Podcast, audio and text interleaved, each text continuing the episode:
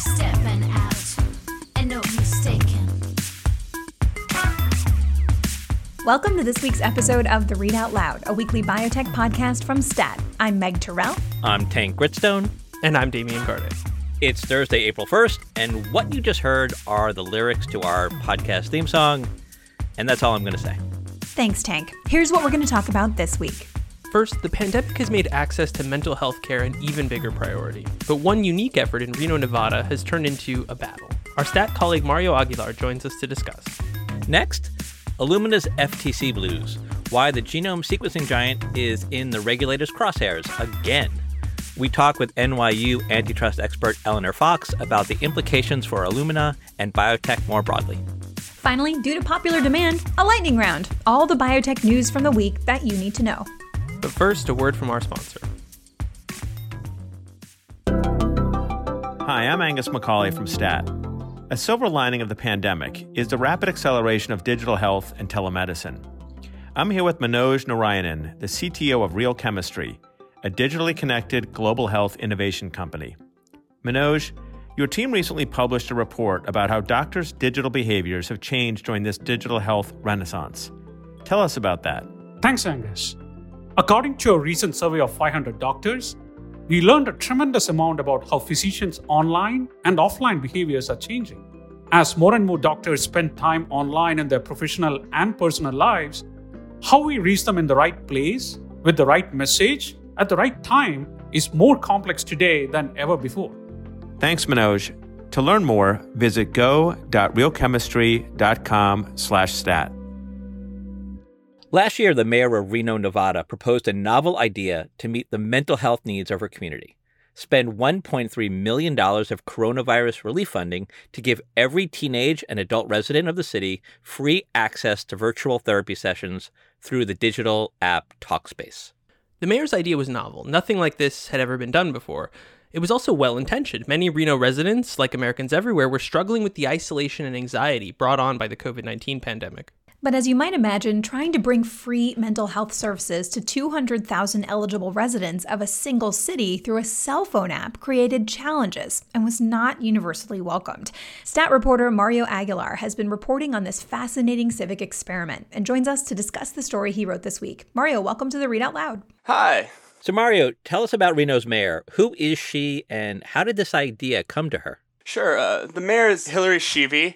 Um, and the genesis of the idea sort of happened last year when she actually experienced the loss of several family members within a couple weeks of each other. She reached out to a number of therapists in the community um, and, and ultimately found the way lots of people looking for therapy find that she couldn't get an appointment for four to six weeks. She was devastated at the time and really needed support. Um, ultimately, she was able to find it through Talkspace. Uh, later in the year, the city had some coronavirus relief funding, which was going to expire at the end of the year, um, and that they hadn't yet spent. She devised a plan to uh, spend it on Talkspace, um, and the the plan was sort of cooked up uh, in the month of November um, and presented to the city council uh, at the beginning of December. So let's talk about Talkspace specifically. It's probably best known for advertisements that feature Olympic swimmer Michael Phelps, but how does the service actually work? So it's uh, it's an app. You download it, um, and and part of the appeal is that it really gets you connected with a therapist super quickly. You answer a few questions, and then you're presented with a couple of options of therapists that are licensed in the state that you're in. Um, once you connect with them, you can text them whenever you want um, and they will respond five days a week. Uh, there are some limitations to you know when they will respond, but the idea is that you'll get a response within a couple of hours, five days a week. Uh, depending on the plan that you have, you may also have live video uh, sessions once a week or once a month. And and the plan that the Reno residents were uh, were given uh, after this deal uh, allowed for for one video live video therapy session per month. And Mario, in your story, you write that the Reno Talkspace arrangement was not universally welcomed in the city, and the most vocal opposition came from therapists and other mental health professionals who live and work in Reno. So, were they just worried they were going to get put out of business, or what were their objections? That's part of it. Uh, I think that, first of all, they were blindsided. Like they had no idea that this was happening. As I said before, it was it, the deal was cooked up really fast behind closed doors. It was a no bid contract, and they felt that as the people who are dealing with these issues every day in their community, they should be the ones, or they should be consulted at least about what the best solution is. Obviously, they're local business owners, and you know during the pandemic, many of them had reduced rates or, or come up with uh, sort of differing financial arrangements to keep people in therapy. Lots of people lost their jobs and couldn't afford to pay out of pocket anymore, had lost their health insurance. Um, and and generally there's a lot of people who who need therapy who can't afford it and could have been subsidized with the money. Uh, beyond that, there is concern that the deal did not sort of create any kind of lasting infrastructure. It sent the money to a New York-based corporation that you know, ultimately when the deal was over, it was up, and and there wouldn't be sort of any investment in in in building the resources that the community has to deal with the mental health crisis, which will not end at the end of 2021. Right? It's ongoing, and it's it's you know by most accounts gotten a lot worse during the pandemic.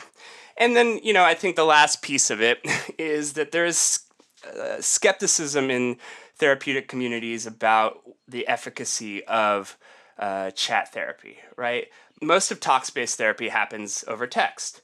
And Talkspace claims that they have, you know, 10 studies validating that this really works. It's still not the kind of practice that is commonly accepted um, among, you know, the thousands of people who practice therapy in the United States. So how did Talkspace and its supporters, including the Reno mayor, how did they respond to these criticisms? Well, you know, they, they said that, first of all, the point of this was never to replace the important work of the local therapist. Talkspace is a touch point, right? It is meant to provide a stopgap uh, for all the people like the mayor who cannot get into therapy and need someone to talk to in the short term. You know, they say it's really hard to get into therapy and we need to provide people an avenue to at least begin to have the conversation. There's a lot of stigma surrounding therapy. This can help get people in the door through a, through a, method that is easier than having to jump through a lot of hoops to get into um, you know regular talk therapy. Um, and finally you know they the mayor sort of agreed to engage with the community to try, you know the therapeutic community to to try to come up with some uh, ways that they might find some money to to support some of the ideas that they had. So Reno started this Talkspace experiment in January. How many residents have tapped into the app services? And I know it's early, but are, are there any signs that it might be working as intended? So, um, as of last week, there were about 1,350, uh, 1,350 uh, people actively using it, which means that they had signed up for the service and, and actually communicated with a therapist. I saw a report earlier this week that that it was you know less than 1,400, but it, it's proceeding sort of slowly. That's depending who you ask. That's a either a, a remarkable achievement or you know a really really bad use of 1.3 million dollars. The city has said it, it it hopes to you know get to 1% adoption or you know roughly 2000 people in relatively short order and they haven't said um, how many people they hope to have by the end of the year. So the contract expires in december and you said reno doesn't have the money right now to renew. So what's going to happen? That's exactly right. The, this is this is one time coronavirus money right? So there is no 1.3 million or whatever the contract would be for 2022 right now. The company told me that they really hope that Reno will find a way to continue. However, if they cannot, the company's COO Mark Hirschhorn committed, you know, to finding a way to to ease the transition, primarily by probably aggressive pricing um, that would make it sort of more accessible to people. But he he said that there's no way that they're gonna just kick people off on, on December 21st if if they can't pay. And Mario, as we said at the top, this was a unique experiment is Talkspace thinking about doing this with any other city? So that's an interesting question. Um, they have a couple of city contracts to provide all of the city employees including Irvine, Memphis, Tennessee. They actually describe this as really similar to the kinds of contracts that they ink with uh, large health payers. Um, so, you know, you if you have a a large health plan with you know hundreds of thousands or millions of people on it it's kind of a similar kind of contract they say they would absolutely try to do this again although um, ideally they would not have to rush the deal so much and could get sort of spend more time building local infrastructure um, and, and ramping up to the deal such that um, things like um, the local therapist uh, community would not be angered. Mario, thanks for joining us today. Thank you very much.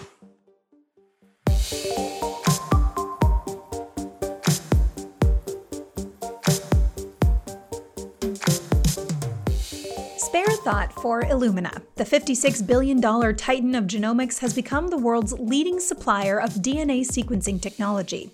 That's been great for the company's bottom line over the years, but Illumina's market dominance is making it incredibly difficult to expand the business. The latest example came this week when the Federal Trade Commission moved to block Illumina's latest deal, a $7.1 billion merger with the cancer testing company Grail. Now, Grail's products are meant to detect cancer at the earliest stages when it's most susceptible to treatment. But those products rely heavily on Illumina's DNA technology, and so too do Grail's competitors. In the eyes of the FTC, if Illumina were to acquire Grail, it would have the incentive to raise prices on those competitors to give Grail an unfair advantage. So the FTC is suing to stop the merger. Now, that's the second time in about a year that the federal government has stepped in to block Illumina's attempt to buy another company. And it brings up an existential question Has it become too big and too powerful to legally expand? Joining us to discuss the issue is Eleanor Fox, a professor of law at the New York University School of Law and expert in antitrust. Eleanor, thanks for coming on the podcast. You're welcome. Nice to be here. Thanks. So, Eleanor, what do you think of the FTC's case here? Does it sound like there's a legitimate risk of Illumina using its dominant position in DNA sequencing to rig the market in favor of Grail? So, the answer to your second question is yes. I mean, there is a very significant risk that Illumina could and would rig the market in favor of Grail. So, this is not a problem of whether Illumina is too big. It is a problem of whether Illumina has this power to throw off every rival, to, to clear the way for Grail to succeed, and to put roadblocks in the way of every other competitor. It's really more about innovation than it is about price. Um, and, and this is the problem. Illumina has the essential input uh, to these um, technologies that we hope will be really early detection of cancer. It's really the only platform right now on which those companies that are trying to get to market on the detection uh, have to rely both for some machinery and for what they call some consumables. So the complaint that the FTC filed says that Illumina knows very well um, that it can derail the progress of any of those competitors who are all rushing to get to market. A question is whether you should presume that it will derail, especially if it's illegal to derail. So, this puts you into an area of great potentialities.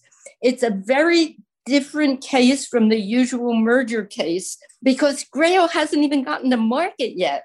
It's running this race with a few other competitors running the race, and Illumina has the clear ability and incentive to handicap the others. It can make it harder for them to get the machinery or the consumables, or it can delay the supply.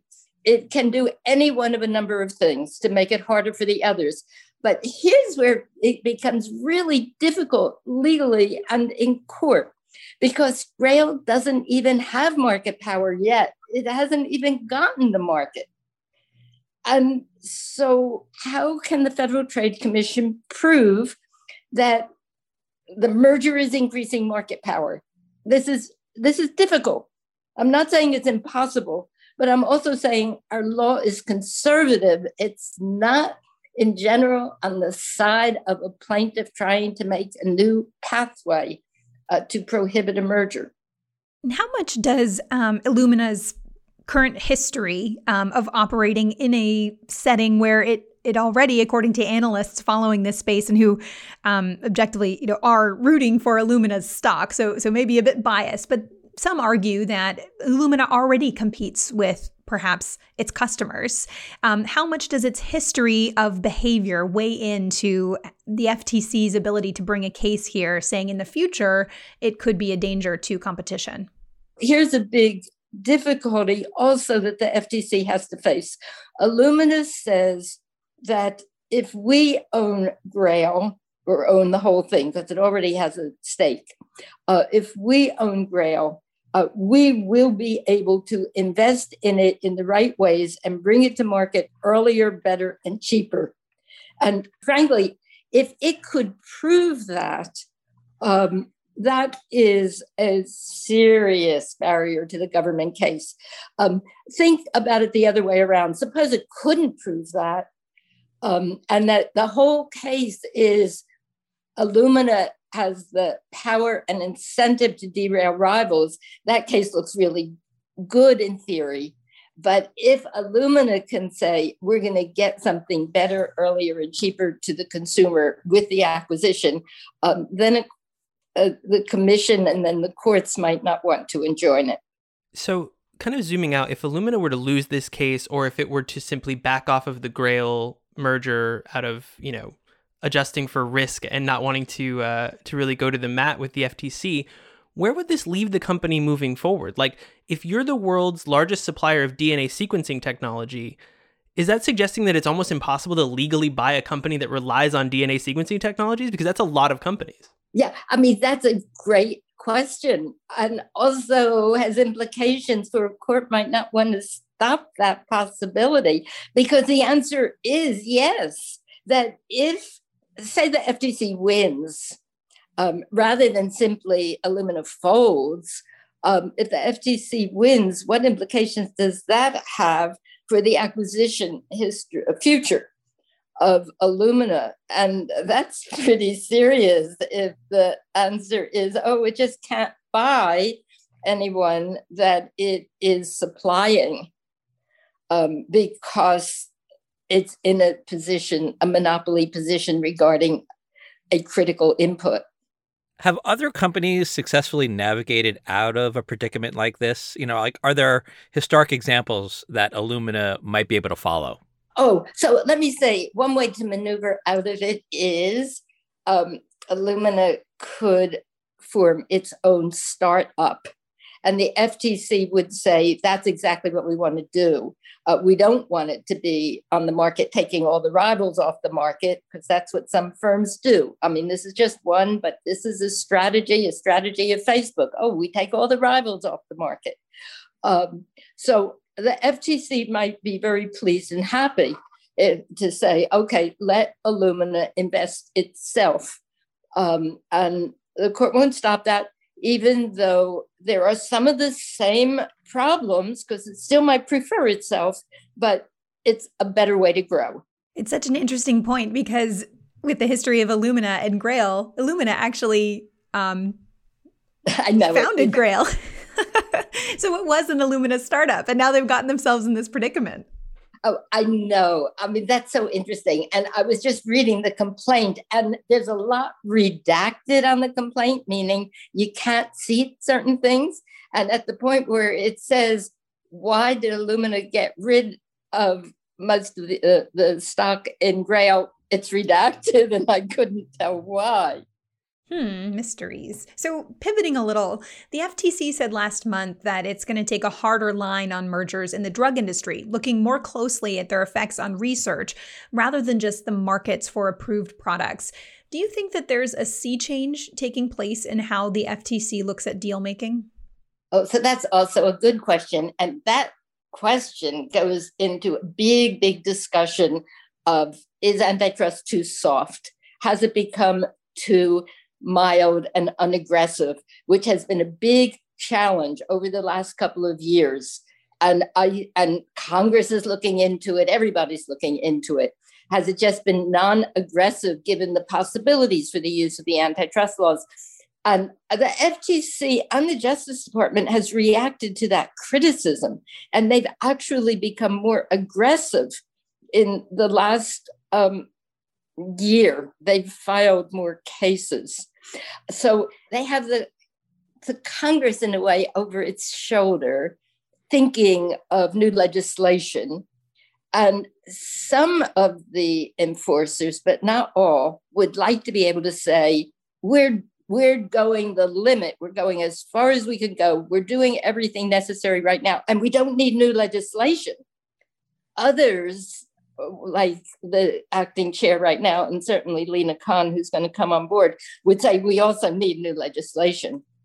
Uh, but you can see these forces at play where the FTC is becoming more aggressive so you mentioned the acting chair. That's Rebecca Kelly Slaughter, who uh, President Biden named into that position earlier this year. What should people know about you know her ideologically, her approach to to regulating antitrust? How do you think um, you know her authorial hand is playing a role in, in, in some of the stuff you're talking about? I think she's doing a very good job. Um, she does take a stance that she agrees with the criticism that the law has been too laxly applied. Uh, the criticism goes not just to the enforcers, but to the Supreme Court, which has made it very, very hard to win almost any antitrust case. So she's trying to push that envelope. So getting the law in a posture where it's more aggressive and it's more forward thinking and also supporting legislation that would give the FTC more powers and would change some of the standards. Eleanor, thanks so much for joining us. You're very welcome. My pleasure. Thank you. This was a busy week in the biotech world, and what better way to bring you all of the news than our most beloved segment, the Lightning Round? So, first up, while we didn't actually rename this podcast AstraZeneca WTF as previously threatened, there was a lot more news on that vaccine this week, as well as for J and J and Pfizer's COVID nineteen vaccines. Meg, you have been following all of this closely. What should we know? So, on the AstraZeneca vaccine, of course, we've been following the developments around blood clots uh, that have caused a lot of governments in Europe to stop using the vaccine, um, it hadn't been clear that these clots were actually happening at a rate that was higher than you might normally see without the vaccine. Um, it did seem this week that um, there might have been more data suggesting there might be a slightly elevated rate. And in fact, Germany has now suspended use of the shot for people under 60. Um, and so from just following people who've been, you know, following this very closely, like Kai Kupferschmidt, for example, the, the science reporter, um, it does seem like there is increasing concern that the rates may be elevated. At the same time, there is this debate um, over still being a very low risk and the very high and present risk of COVID. So that is something we continue to follow. Another kind of head scratcher story um, broke late Wednesday night from the New York Times about Johnson & Johnson's vaccine and manufacturing by its partner Emergent Biosolutions. The New York Times reported that it actually looked like Emergent Biosolutions might have mixed up ingredients from the AstraZeneca vaccine, which it also manufactures, and the J&J vaccine, leading J&J to have to throw out uh, basically a batch that amounted to about a 15 million doses. And this is a single shot vaccine. And so the reaction is just, uh, you know, from a lot of people who follow the drug industry, like, oh, these things happen, but this is awful. And a lot of people in the public health world saying 15 million doses, that's 15 million people. J&J is saying it is still going to meet its targets. Um, but guys, my understanding is, you know, the FDA has to authorize this emergent biosolutions plant. And if that is delayed, you know, that could really throw a wrench into things. And finally, I'll just round out our vaccine segment by mentioning Pfizer this week. Two updates uh, from them. One showing that the vaccine in 12 to 15 year olds was 100% effective in preventing disease. It was still small numbers, so it's kind of early to make that 100% claim, but still, uh, the first data really going down that young, very strong, and they plan to file for emergency use authorization for them, hopefully in time for back to school in the fall. Um, and then Thursday morning, they put out an update, um, one from South Africa, showing that they had strong efficacy there, including against the B1351 variant. That's the first data we've seen on an mRNA vaccine against that variant. And it was looked stronger than what we've seen from Novavax and J&J, although again, very small numbers, only nine cases they saw there, but they were all on the placebo. Um, and the other update is that J&J now has 6-month data following up from the second dose of their phase 3 trial and they show out to 6 months 91% efficacy and that's enough data for them to file for full approval. And so we could potentially see this vaccine get the full FDA green light which could have implications for employers or schools mandating the vaccine. Next, it's the beginning of a new quarter of the year, and Adam, you published a story this week on the biggest things to watch in biotech over the next three months. What do you think are the most important upcoming events that people should have on their radar? Yeah, so let's start with a quick look back at, at the first quarter because I think biotech investors were in kind of really unfamiliar territory. You know, the major indices in biotech were down for the year and are underperforming the broader market averages. You know, as the the biotech analyst at Cowen noted, um, you know, the last time the biotech indices had a negative year to date performance was one year ago, and that was in the first quarter of 2020. Um, as you guys will all remember, the pa- the pandemic was was starting to rage and the economy was shutting down. But even then, biotech stocks were performing better than the broader market. So it's been a really long time uh, since biotech stocks overall were, were so weak. But as we as we look ahead for the next three months, uh, Damian, as you know, the probably the biggest event will be the FDA approval decision on Biogen's uh, controversial Alzheimer's drug, aducanumab. I also knew that. We should get continue. you, uh, that's true, Meg. You do. It's just I always feel like with Damian, like Damian and I are like obsessing over this. We've been writing so many stories about aducanumab. I feel like we're like on the aducanumab beat. Um, but yes, that decision is gonna come at the very latest June 7th. It might come before that, but but June 7th is the is the deadline for the FDA to make that decision. And obviously that has huge implications not only for Biogen but for Alzheimer's patients and just the overall healthcare market. Um, after that, I would say, you know, Vertex is expected to read out results from a mid-stage study of a drug for a rare inherited lung disorder. You know, what makes this study so important is that it's kind of a big test of Vertex's internally derived research pipeline. You know, can the company produce another blockbuster drug after its success in cystic fibrosis? Uh, you know, if it can't, if if the if this study comes out negative, you know, that could force the company to get more aggressive with M and A. Uh, and lastly, I'll note that you know spring is here, and that means that the pace of medical meetings accelerates particularly in cancer. We've got three big cancer meetings uh, coming up over the next few months. We've got AACR and ASCO, and then uh, a European Hematology Association meeting. So a lot of cancer data on the horizon. There was also news this week in the CRISPR gene editing space. Damian, tell us about that. Yeah, it was kind of an odd dust up that was is maybe low stakes in the sense that it's sort of an, an, academic issue, but considering, as everyone listening to this knows, how litigious the genome editing field has been, I think a lot of people paid attention to it. So the, the, the broad strokes of it are Intellia Therapeutics, uh, a company you may know for their work in CRISPR, they did a presentation at Cold Spring Harbor explaining how they were going to get into base editing, which is a I think we've described it as CRISPR 2.0, which probably annoys academics, but basically it's a more precise way of doing genome editing, one that allows you to change individual letters of DNA without breaking the double helix, which is something that we've seen with CRISPR Cas9 editing at least.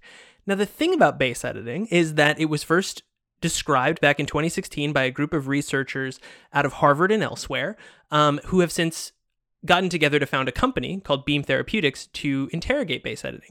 Now, those researchers were watching Intellia's presentation pretty closely, as you might assume. You want to see what the competition is up to.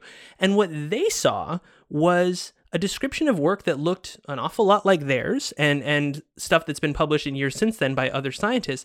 But what they missed was any citation or acknowledgement of their work. And so that was upsetting to them, obviously. You know, they, people want to be credited for what they've done. Now, Intellia said it didn't mean to, you know, pave over the precedent and, and, and issued a statement saying, you know, we're trying to do this the right way. But I think a lot of people reading between the lines look at it as Intellia thinks it has a way of doing base editing that doesn't step on Beam's intellectual property. Beam probably is going to disagree with that. And so, this relatively minor thing over a presentation at an academic conference could be maybe a shot across the bow or, or sort of a preview of an intellectual property dispute that could be on the horizon between these two companies. And finally, some sad news. Former Gilead Sciences chairman and CEO John Martin died this week. Adam, you've covered Gilead for decades now. How do you reflect on Martin's impact on the world of biotech and on medicine more broadly? Yeah, you know, he's a he's a giant in biotech, uh, you know, that helped create, you know, one of the largest and most successful drug makers in in biotech, you know, a dominant player in antiviral treatments, particularly, you know, HIV and Hep C and you know, and and beyond sort of the business side, I mean, he, you know, what he did and you know, in contributions with other people really, you know, helped a lot of patients. Uh, if you think about Gilead's drugs in HIV, you know, they really transformed that disease from what was a, a death sentence into a chronic manageable disease. Uh, you know, and then years after that, you know, Gilead kind of did the same thing with hepatitis C. You know, they developed a, a single pill treatment that cured disease in weeks uh, for almost all patients. Um, so, you know, again, a tremendous impact on patients. Now, you know, on the other side, you can say that, you know, a lot of Gilead's medicines cost a lot. They, you know, they were they were priced pretty aggressively, and you know, particularly the Hep C drugs, you know, famously were you know it was a thousand dollars per pill per day, uh, and that sparked a, a, lot of political scrutiny over drug pricing. You know, it still persists today. Martin's place in the history of Gilead is is kind of fascinating because it's always, you know, success has so many authors, but it, it remains true that Gilead was focused on oligonucleotide treatments and, and never really got anywhere with that in the 1980s. But John Martin joined the company, I think, in 1990, and he was an expert in antiviral chemistry. Um, and that coincided with, I'm not saying he necessarily spurred it, but that coincided with Gilead's pivot to antivirals. And then, of course, the the huge approval that they received in the early 2000s for Viread, their first HIV drug. So, you know, th- this is a company that's synonymous with antiviral medicine. And, you know, this is the guy who, before he was CEO, was really a galvanizing force uh, in their embrace of that research. So it's kind of hard to understate um, the importance he had in the history of that company.